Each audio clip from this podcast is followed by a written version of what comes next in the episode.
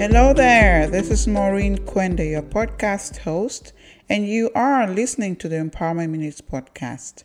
It's a podcast to empower you with nuggets on learning and development, training, leadership, coaching, entrepreneurship, and personal growth.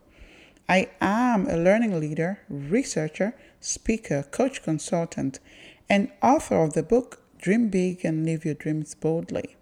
I'm also the C E O and founder of E M K Learning Solutions, L L C. I just want to thank you so much for listening in every week. And uh, just to say, I appreciate the love, the likes, the comments, the feedback. It means a lot to me. Thank you so much. So one question that always shows up during interviews is, what are your strengths and weaknesses, right?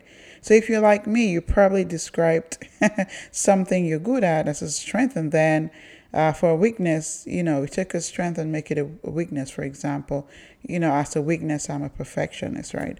You know, those are some of the responses that um, we gave, you know, to that question so many years ago.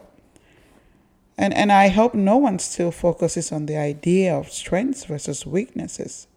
The idea is to focus actually on your strengths and not weaknesses, because research informs us that when we focus on our strengths, we learn faster and are even more engaged. We're more confident in what we're gifted in.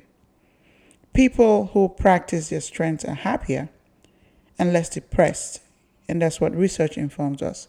So if you focus on your weaknesses, you can undermine your strengths, right? And then it becomes counterproductive. Trying to improve a weakness can even lead to a negative emotion or even bring down your confidence, which can eventually spread to other areas of your life, which we don't really want, right? So today, let's start off by defining strengths and why we should focus on our strengths. So for those who've read my book titled Dream Big and Live Your Dreams Boldly, specifically on page thirty-six, I talk about leveraging our strengths.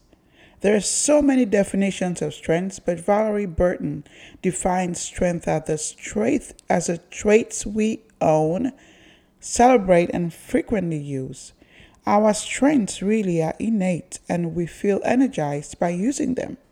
Others also feel elevated by using our strengths.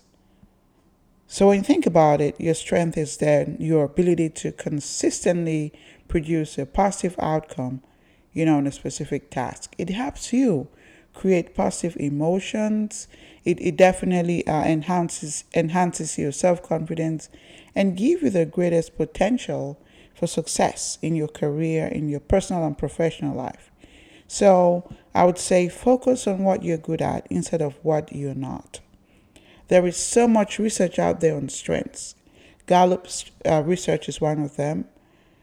And actually, in one of the studies, Gallup found that employees feel even more confident, self-aware, and productive when they focus on their strengths than weaknesses.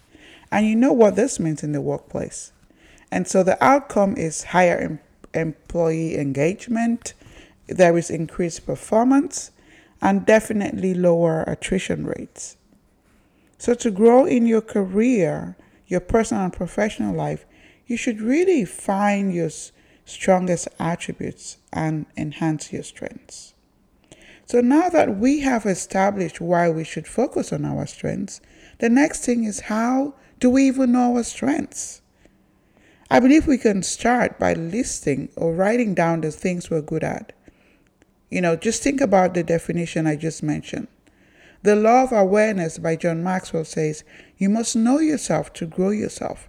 And this also applies to your strengths. What are they? Take time to write them down. Think of the things that energize you. You know, things that keep you excited. Things that you do with ease. I always say we can recall, we cannot recall all our strengths. And, and we can miss a couple. And so this brings me to the next step. Do a three sixty look. What this means is, ask those around you what they understand as your strengths and why. Ask your family members, your parents, your siblings, your friends, your co-workers, your spouse, your children. I mean, your whole village, those who are close to you. you'll be amazed by what you find. For example, most of the people might identify the same strength, like, you know, team player.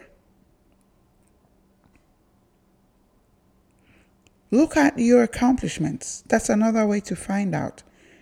Have you completed graduate school or certification or some accomplished something?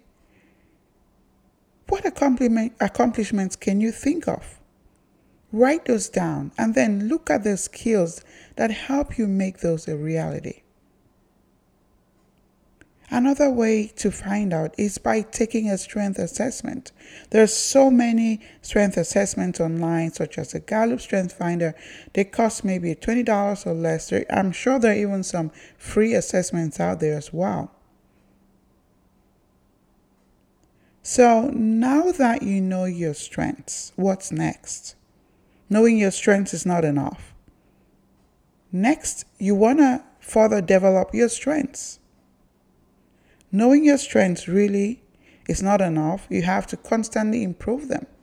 If you're a wonderful public speaker, you have to keep at it. If not, what happens? That same strength, believe it or not, can become a weakness. It's like a muscle. When we lift weight, we build a muscle, and then at some point we may start maintaining it. But when we completely neglect it or stop building that muscle, what happens? Slowly, slowly we lose it. You are called to speak at an event and then you start struggling. You're thinking, oh my gosh, I used to be so good at this. You no longer have the confidence and motivation. And so you see where I'm going, right? That's why I love this quote. I think it's by Gandhi that says, the day we stop learning is the day we die. We have to keep at it even when it comes to our strengths. As a leader, we have to continue to develop and grow our strengths. So I would say come up with a growth plan. Maybe it could be listening to a podcast every week or attending a conference, joining a mastermind group. Another thing you could do is develop a skill that's related to your core strength. Also, use your strength at work, and more people will start coming to you for help. Lastly, I would encourage you to teach someone else. Be a consultant, be a mentor. And by so doing, you develop and grow your strengths even more. So that's it. We've come to the end of this week's podcast.